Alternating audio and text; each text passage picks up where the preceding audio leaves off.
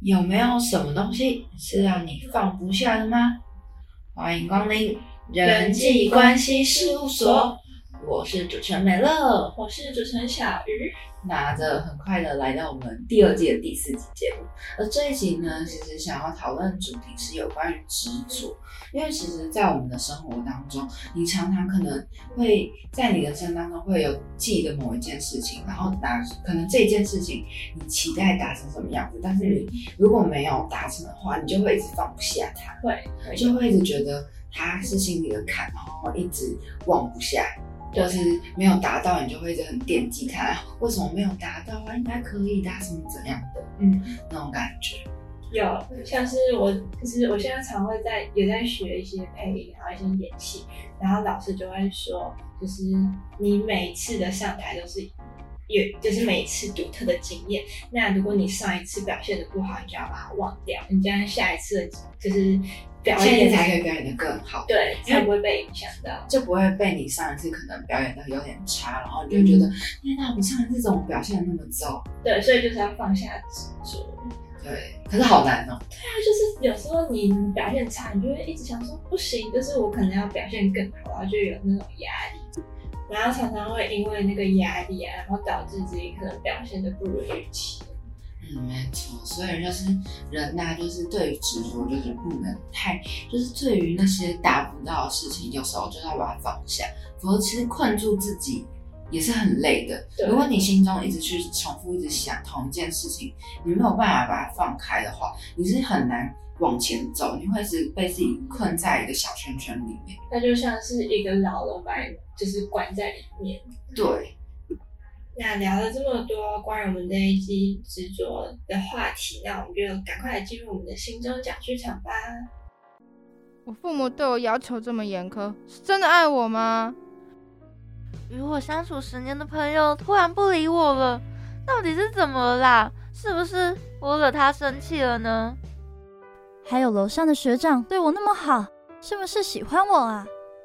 啊，好烦哦！到底谁能来救救我？别再 OS 了，快来听听我的心中小剧场。欢迎来到心中小剧场。关注自己的往往不是别人，而是自己。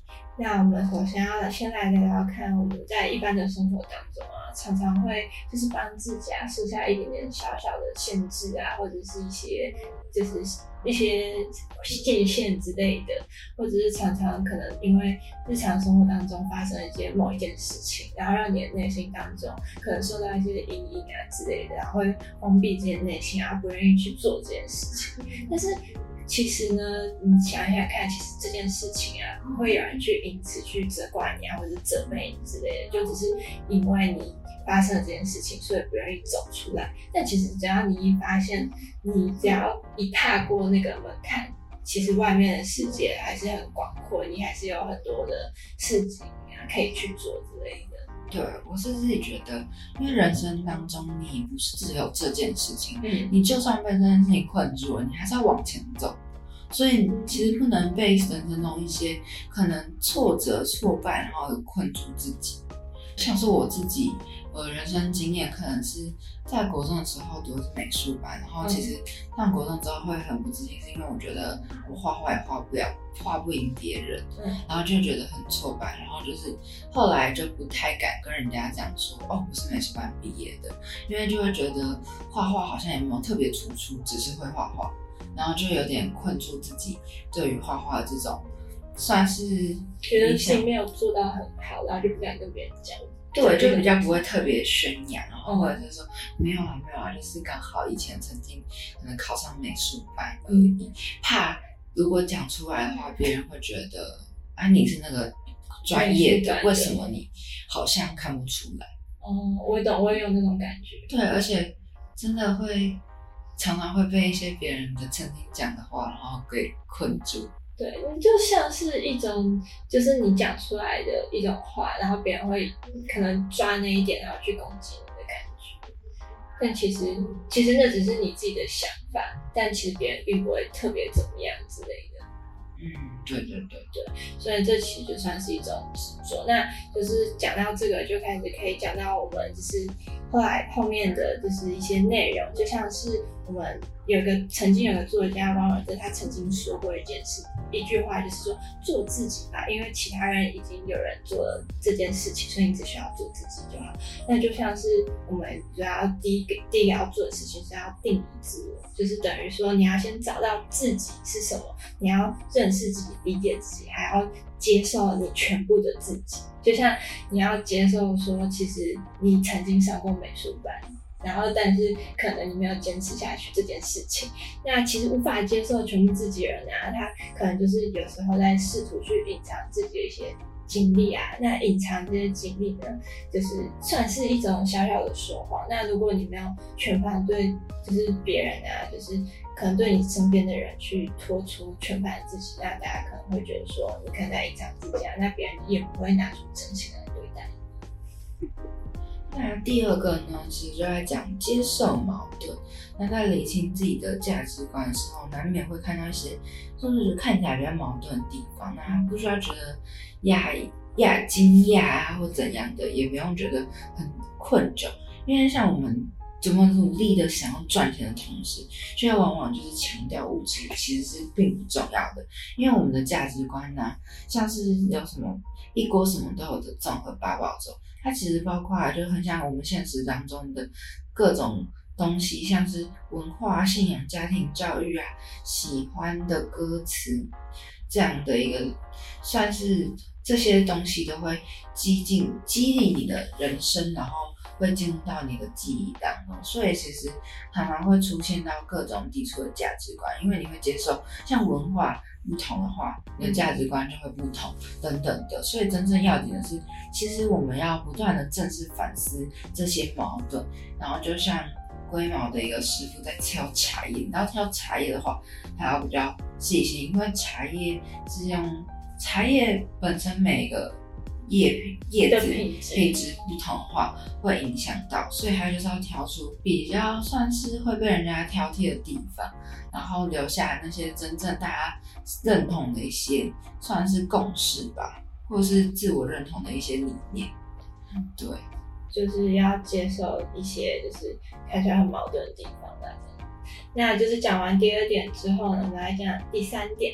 那第三点呢，就是我们要放下过去。那其实我们有很多人就是会纠结在过去啊，一些就是自己可能悔恨啊、忏悔的一些事情，然后以至于就是没有注意到现在情况之类的，然后会会阻碍到就是对于自己未来的一些成长。那人们常常会过度的看重一些已经发生过的事情，然后认为那件事情啊，就是才是事实，所以就是可以。用那些过去的经验啊，用来当做现在啊或者未来的一些行动准则。但是，除非啊，你只想花一辈子去做那些过去的自己所定下的准则，否则太过于过度的关注于过去，其实是就是毫无理性的。而且，如果你总是拿过去去当理由，说哦，他就是可能我以前是怎样怎样怎样的啊，或者是以前人总是会说怎样怎样怎样的话，那其实呢，那并不代表是真正的想要改变。事实上，他其实更。更倾向于是一成不变，那这样的人呢，大多都不会接受新的一些想法，那不太会从别人的身上去进行学习啊，所以就是会可能困用过去的自己困住自己。嗯，对，很多人都会。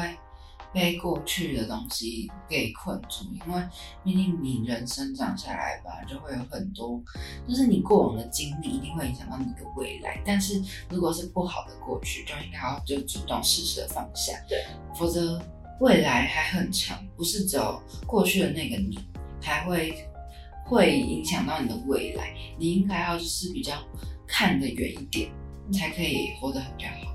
对对，再来。我自己觉得第四点是非常重要的，听之比较。因为在我们第四节的时候，其实有讲到，在你的人生当中成长过程，你只要还没有踏入棺材的那一天，你的人生每个人都在比较。嗯，小学的时候大家比的是成绩，那长大的时候比的是事业，比的是你的成就，老的时候比的是你的退休生活过得如何，你有多少。享享受了多少财富？所以听之比较在我们的人生中是非常重要的。不断跟自己或别人竞争时，你就会常常把自己当做一匹赛马。那比赛的唯一结果就是输，不然就是赢。但无论赢了多少次，你最后运动最后的下场，你还是有可能会输啊。对，所以就是这会进入一个非常没有办法停止的一个无止境的循环。所以就是要真的要停止和别人比较，然后或者是因为现在很多人大家会社群媒体太过于算是流行，导致大家手机划一划就可以发现别人的生活啊怎样怎样怎样的，然后你就会开始羡慕别人，然后就会觉得为什么人家可以这样我不行？为什么别人过得比我精彩？对，但是你要回头想想，你现在生活你开心吗？你满意吗？其实自己。能够接受就够了，不要总是比较，因为比较是永远比不完的。对，你要怎么比？除非你成为这世界上唯一最好的人，但没有，这世界上没有什么叫做唯一最棒，没有最完美的。对，只有不断比较而脱脱颖而出的自己。嗯，所以就是要停止比较，毕竟可能别人别就是有些人有些地方比你突出，那是无法避免的事情。你停止比较，停止与别人斗争，才会让你自己活得更好，才会就是不让自己束缚在跟别人比较上面。那讲完停止比较，就是第五点呢，是学会自嘲。那就是其实大家都要放轻松一点，就是比如说你可能发生一些很尴尬的趣事啊，或者是你可能觉得要社死那种地步，但其实这件事情啊，我们都可以把它换个方面去思考，会觉得说它可能可以当做一种笑料跟别人分享，这样就可以让别人知道说你不完美。但我们常会有一个迷思，就是觉得说很完美的人通常都不太好相处嘛。那还我觉得还好。你不会觉得不太好相处吗？不啊，很很很完美的人都是值得学习啊，不会觉得好像不好相处，会主动跟他搭讪。我有个朋友，我自己觉得他很完美，他人生中的成绩都很好，但他人很好相处，而且他从一直都是。都要看人啦，也不会觉得每个人都是很完美就不好相处。那可能就是这边是学会自嘲，可能就是可能让大家看到你的一些小缺点，就可能像那种哦，原来我们的校园女生其实也会做一些小小小的趣事，然后去这样逗乐大家，这种算是一种自嘲还有幽默的一些特质，然后。就算呢，其实其实有时候啊，就算你不笑这些蠢事啊，然后可能大家就是看到这一点的人，就会发现说，哦，其实你在这一点上面可能就是有有一些小不足。那如果你不自己先自嘲的话，他们可能就不太好意思跟你讲说，哦，可能你哪里哪里有不太好的地方。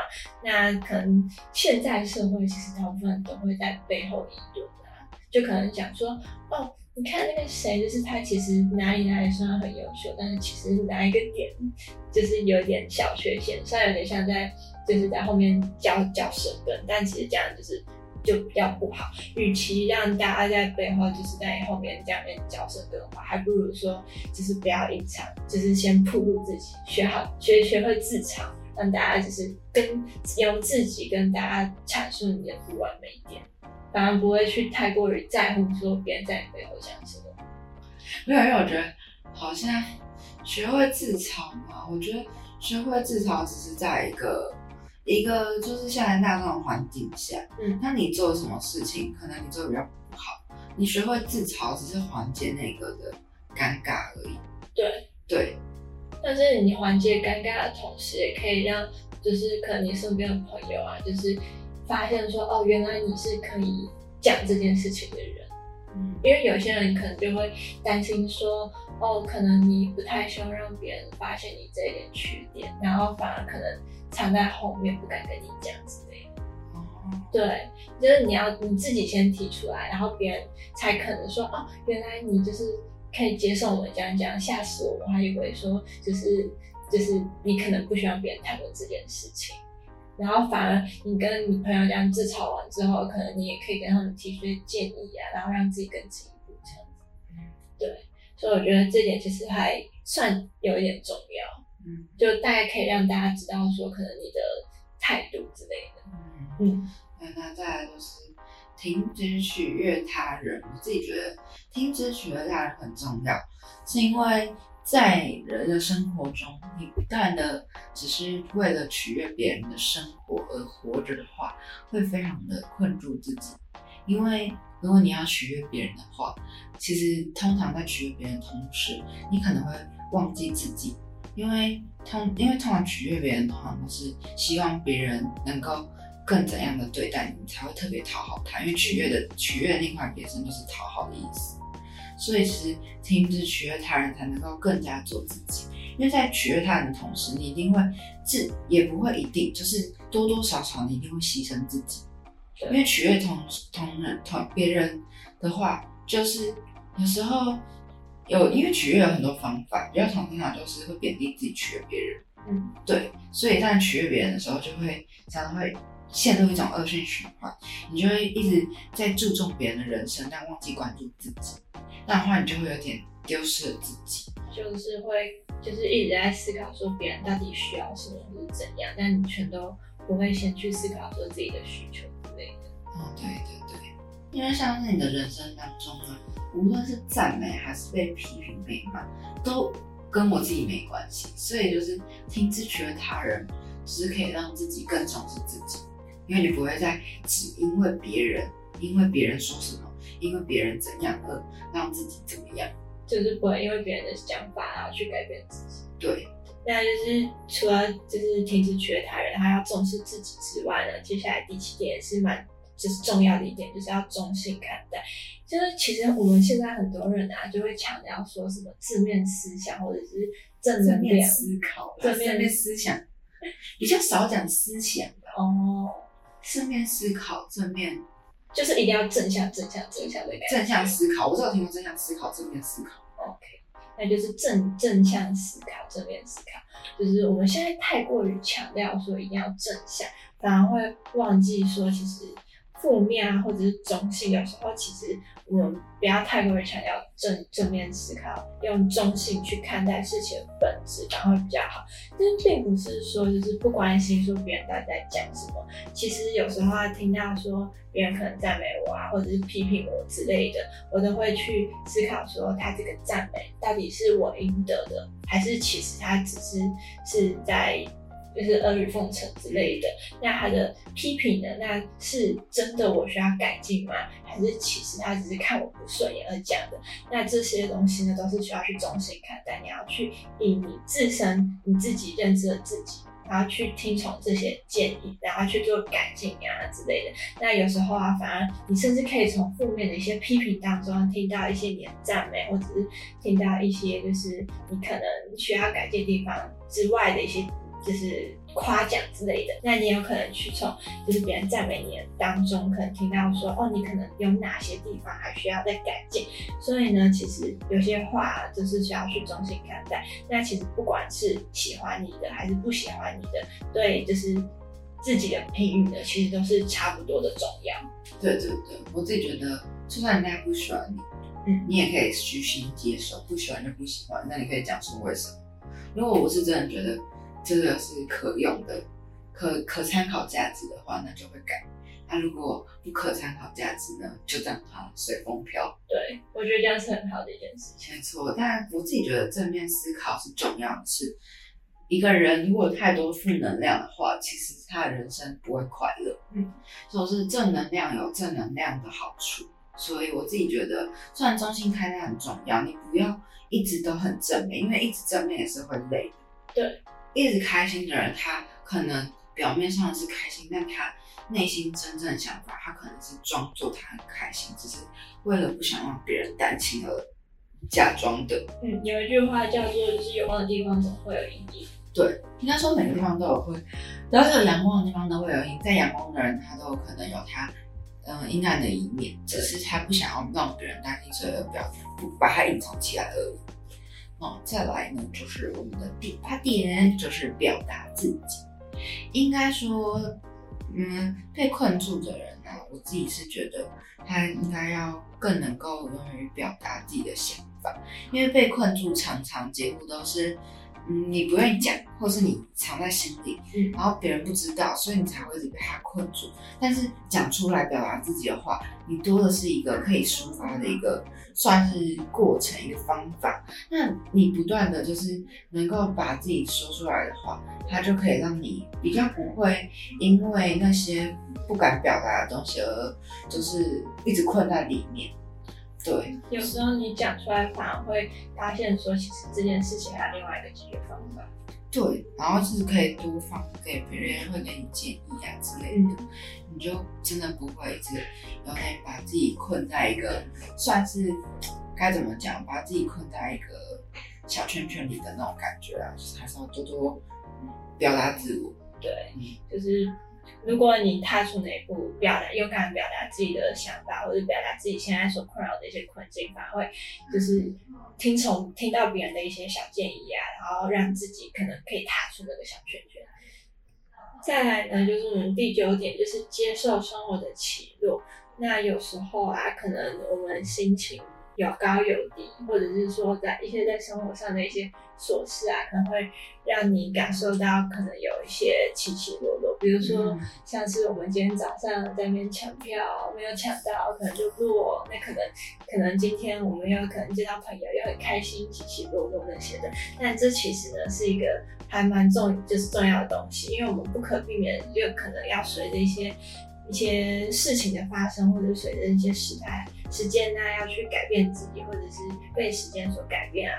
那我们必须要接受我们的心情，有时候会起起落落。那如果你就是因为说你心情很低落，然后你就因为这样子导导导致你一整天都很不开心，那可能你做的你做事情的时候啊，可能就是效率就会没有那么好啊，或者是做事情会很不开心。那还不如就是去接受它。然后你，当你放弃说你要去执着于这件很低落的事情，那可能下一瞬间你的生活或者是很高兴，就是可能有一个，呃，可能小开心之类的啊，一些小小的光亮，可能就可以照亮你的生活这样。所以我觉得接受生活当中的起起落落，就是你要以平常心去看待这件事情，是一件很重要的事情。我觉得这本来就是人生该面对的事情，对，没有人的人生是一切顺利的。所以我觉得你举那个抢票好好笑，你有觉得很气弱吗？因为我觉得还好，我就是非常符合这个主题，我不会很执着。对啊，我对有些事情很执着，那我该放下就会放下。抢票这种事情，人生还有就是人生本来就不是你做每件事都一定会达成你的期待，所以没有什么好执着的。对，而且他又不是只开一场，五月天不是只会开这一场会，他才四十多岁。他还有很多很多 不会来，他们像开演唱会，他六十多岁啊，我印象当中。太久他之前在演唱会有讲，他会一直到六十多岁。我还有很多个，我至少还有好还有十年可以慢慢的去抢他演唱会。所以对我来说，没抢到我人生演唱会，我人生也就就这样。就以平常心看待，That's OK，没抢到就算了。只是我觉得，他真的是。很很五迷的粉丝的话，可能就会心情会很 down。因为我很严重感受到我朋友的心情，其实还蛮不开心。那他会有朋友帮他抢啊？也是，他之前都有朋友帮他抢，从来没有抢过。真的啊？对啊，因为我我现在就是请我帮他抢，他自己会自己自己抢的。他自己抢啊，但他从来没有抢到过啊。但是还会有朋友帮他抢。对啊，所以就是下下举例而已啦。对啊，所以其实他只是自己从来没抢到，就是因为你知道自己抢到跟别人抢到是不一样的，开心的程度不一样。对，因为自己抢到是通过你的努力得到的，可是如果是通过别人，就不是自己的努力。虽然你还是能去成，结果都是一样的，但是过程是不一样。对，没错。所以接受人生的不完美是 OK 的，应该说这是我觉得这是广大人都应该。面对的事情，就不管生活再糟糕，不管生活再开心，就是要用平常心看待。对，就是要看开一点，才人生才会过比较开心。再来就是要接受别人吧。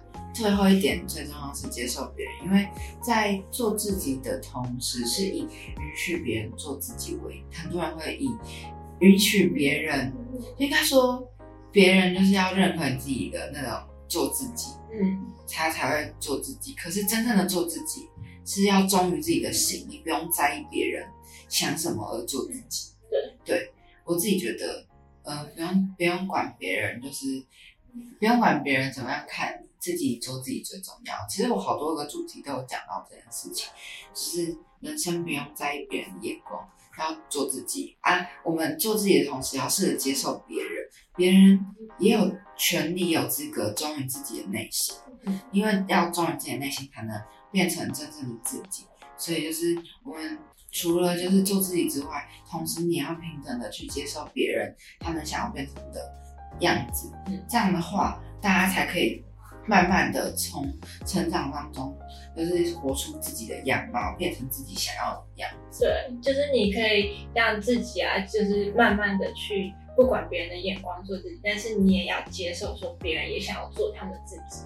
你你不能因为别人可能跟你的认知上有落差，那你就是去讲说他怎么可以这样做，或者是怎样？那或许那那就是他们别人眼中的做自己。嗯，那听了我其实想到才能慢慢变成自己真的想要的样子，才我突然想到一个电影，因为他那句话就是，嗯，我们的我们自己不是由别人来定义，而是我们自己定义自己。嗯。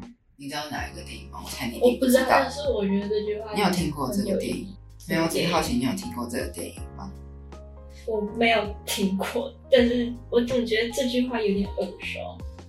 这是我的少女时代的一个好很经典的，就是因为诶，突然讲到就分享一下我的少女时代，是我之前还蛮经典的。一出影剧，因为它里面讲的内容我自己还蛮喜欢的，就是关于就是他们因为自己本来就是只有自己能够定义自己的，不不不是别人说你怎样你就是怎样的，嗯，所以其实有点像是我们才能够变成自己想要的样子，我们自己的样子是我们自己来做定义，对，就是不是依靠别人去讲说哦你应该要怎么样怎样怎样之类的。那刚刚讲了一些关于要如何认识自己啊，然后不要因为别人的想法去左右自己的一些理论啊和想法。那接下来我们就赶快来进入我们的人际电影院喽，来分享相关的影剧吧。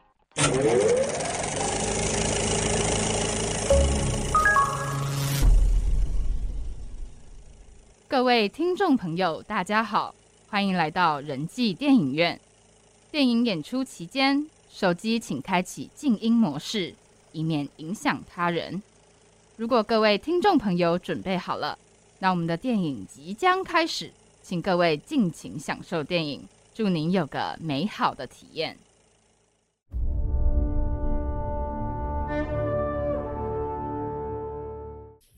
那欢迎来到人际电影院。那这个当然就是想要人机点人，当然就是来跟大家分享相关的一些影集作品。那这一集呢，因为讲的算是执着，所以呢，想要跟大家分享的电影就是关于执着的一个影集，叫做《德鲁纳酒店》。我相信大家应该很多人都有听过，因为德鲁纳酒店就是我们女神 IU 李。突然问他叫什么名字？李李智恩吗？哎，好像是哦。讲错会被打。李智恩，李智恩。对对啦，对啦，因为因为我通常都会叫他 IU。嗯，IU 不会叫他，比较长，比较长，我不会叫他的那个，就是他的名字，就是好了，反正就是 IU 主演的。那这他男主角呢是童星啊，小童星出身的吕正九，然后他演的这一出《德鲁纳酒店》非常的让我印象深刻。嗯，其实他还有一个算是男配角。但是他算是小角色，但是他最近很红，李道宪。他是演哪一个啊？他是演《黑暗荣耀》的。哦，我我有看过。想起来了吗？有。如果我没有记错的话，他是演《黑暗荣耀》的那个男主角。那我们来主要来讲一下，就是关于德鲁纳酒店为什么会和我们这个执着有关系。因为呢，其实德鲁纳酒店讲的是我们这个女主角张满月，那她其实是。活在几百年前前世的一个一个算是人一个朝鲜人，也不是朝哎算朝鲜人吗？好像算朝鲜，然后他就是一个古代人，然后他的前世就是经历了很多打打杀杀，然后呢，他最后就是被他的王他的灵魂就是被。被束被处罚，然后束缚在一个酒店当中。那他就是整日呢，就只能在这个酒店里打发无聊这些琐碎的时光。那他的外表看起来就是非常的光鲜亮丽、很美丽，但他其实他的性格却很孤僻，然后贪心又善变，很会耍心机。但其实他会这样的话，这样的个性都是源自于他前世的一个记忆，因为他前世其实是曾经被背叛，他误以为他自己被背叛，但他其实没有。嗯，对，反正这就是卡在一个非常的神奇的一个该怎么形容，就是他其实我刚刚讲到一个男配角，叫李道贤，他其实当初是。诶，跟女主角是敌对的关系，但是那个男李李道贤演的那个角色，然后他就喜欢上了张满月，然后所以他就是某方面来说跟他走得很近。但某一天张婉月发现，怎么就是他的很好的朋友被害死了，然后就是才发现原来竟然就是这个男配角竟然是。内奸的那种感觉，他以为他背叛他们，但事实上他其实没有背叛他们，所以就是因为他误以为对方背叛了，所以导致他就是怨念很深，然后他会导致他罪孽非常深重，因为他有怨念之后，他就是一直大开杀戒，大开杀戒。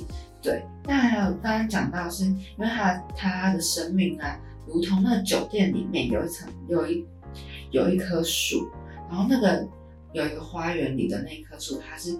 不生不死的，然后那个花那个树开始就会跟着时间在流转，不断的更迭，然后是一个这样的，就是其实有点有点堪比了这个张满月的一个内心的想法的一棵树。嗯，那他其实很多人就是因为因果轮回，然后从满月客栈呢，应该说这个这间酒呢酒店经过这个年代的。算是更迭，然后因果轮回。他从过去在朝鲜时期，他叫满月客栈，然后当然就是客栈，就是古代那种感觉。然后到后来现今的这个德鲁纳酒店，就是旅社感觉。然后他从过去的掌柜到现在的社长，然后慢慢的这一生当中迎来他的救赎。那他其实开始被救赎，是从这个精英酒店的经理人，就是聚灿星。那聚灿星他成为经理是一个很酷的事情，是因为他以前呢，他在过去他曾经就是救了他这个聚灿星的爸爸，然后他就跟他答应他说，未来他他的儿子要回来就是效劳，对他就是卖命的那种，算是一种赎罪。诶，也不算赎罪，就是来报恩。报恩，因为他曾经有帮他帮助他，所以他应该要来就是还债的那种感觉。然后，所以这个聚餐厅就来到他这个酒店当他的经理。那他其实一开始是很抗拒的，因为他其实个性是一个非常有强迫症的洁癖又很偏执的完美主义者。然后，虽然看起来外表是很冷厉。理智又冷静，但他其实内心是很脆弱的。那他对自己是非常严苛要求，达到一个很完美的工作经历。然后他本来是想要去一个跨国酒店担任最年轻的一个算是经理，但他却意外来到这个德鲁纳酒店，那招待的竟然是鬼客，不是人类。嗯，对，所以就是算是一个很奇妙的经历。那正是因为他非常的。就是算是对生活很执着、很努力，他不会才慢慢的打开了这个张满月的一个心房。因为张满月因为曾经被背叛，所以导致他个性很古怪、孤僻，然后是一个难相处的人。然后他在这个经这个过程中，就是慢慢的得到了这个聚餐星的救赎。那他看放下他人生一些。很执着的事情，因为他曾经被背叛，所以他其实是对于那些事情是很执着的。对，然后这个会一直困住他。对，所以他就是经过了聚餐星的，呃，算是陪伴吗？和他一起历经了一些事情，让他越人生越来越看得开。然后，当然结局，你说是好还是不好，这很难说，因为他。在这个过程中，帮助他解决很多问题，帮助了很多鬼车鬼客人放下他的内内心里的执念，然后走向了投胎的路。因为其实你在这个生活中，每个人都会有执念，那你到死的那一刻，你就应该要放下。对，唯有放下，你才可以去更美好的地方，你才可以去过你下一世的生活。对，所以他其实就在讲述一个，就是酒店帮人家完成曾经放下愿望。那你放下之后，你理应当然要往前走，那走向的是天堂，是未来，然后走到另外一个你下你下一次投胎之后的下一个生活，下一个身份，对。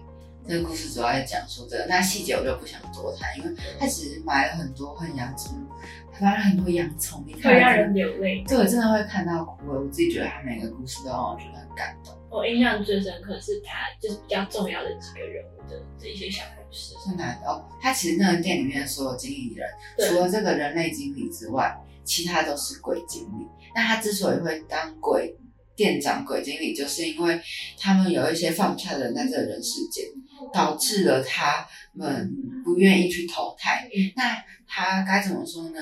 嗯，这个经这个酒店的社长张婉月和这个人类经理菊茶琴，他都是帮助了他们每一个在店里面的员工们放下他们对人生当中的执着，然后送他们走向他们该放下的未来。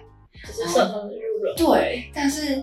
从某一个方面来说，陪伴你这么久的，你一个一个送走，其实你是会难过的。就像对，就像你可能把陪伴你很久的，然后他突然就是要离开去一个远方之类的，你就可能再不见到他，当然就是会难过。所以我自己觉得，在送走他同时，除了祝福之外，其实也是会有蛮多感动的泪水。对，因为你知道他是要去往更美好的未来，但是你还是要放他走。对对对，所以这是一个非常感人的一出影剧吧，除了讲了执着之外。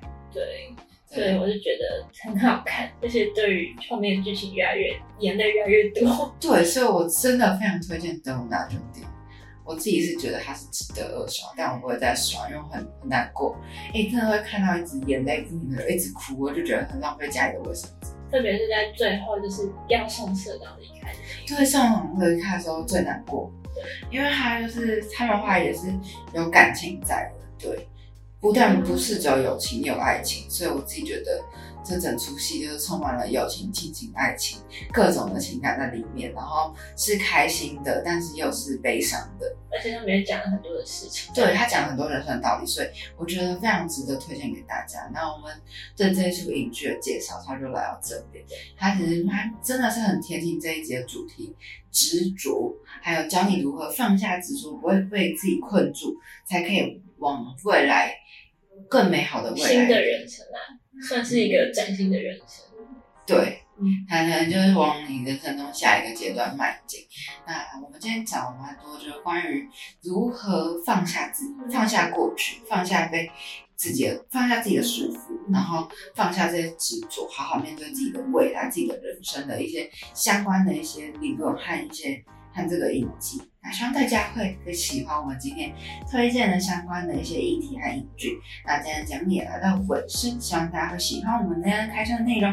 那你刚刚所收听的节目是人际关系事务所，我是主持人美乐，我是主持人小玉，那我们下周见喽，拜拜。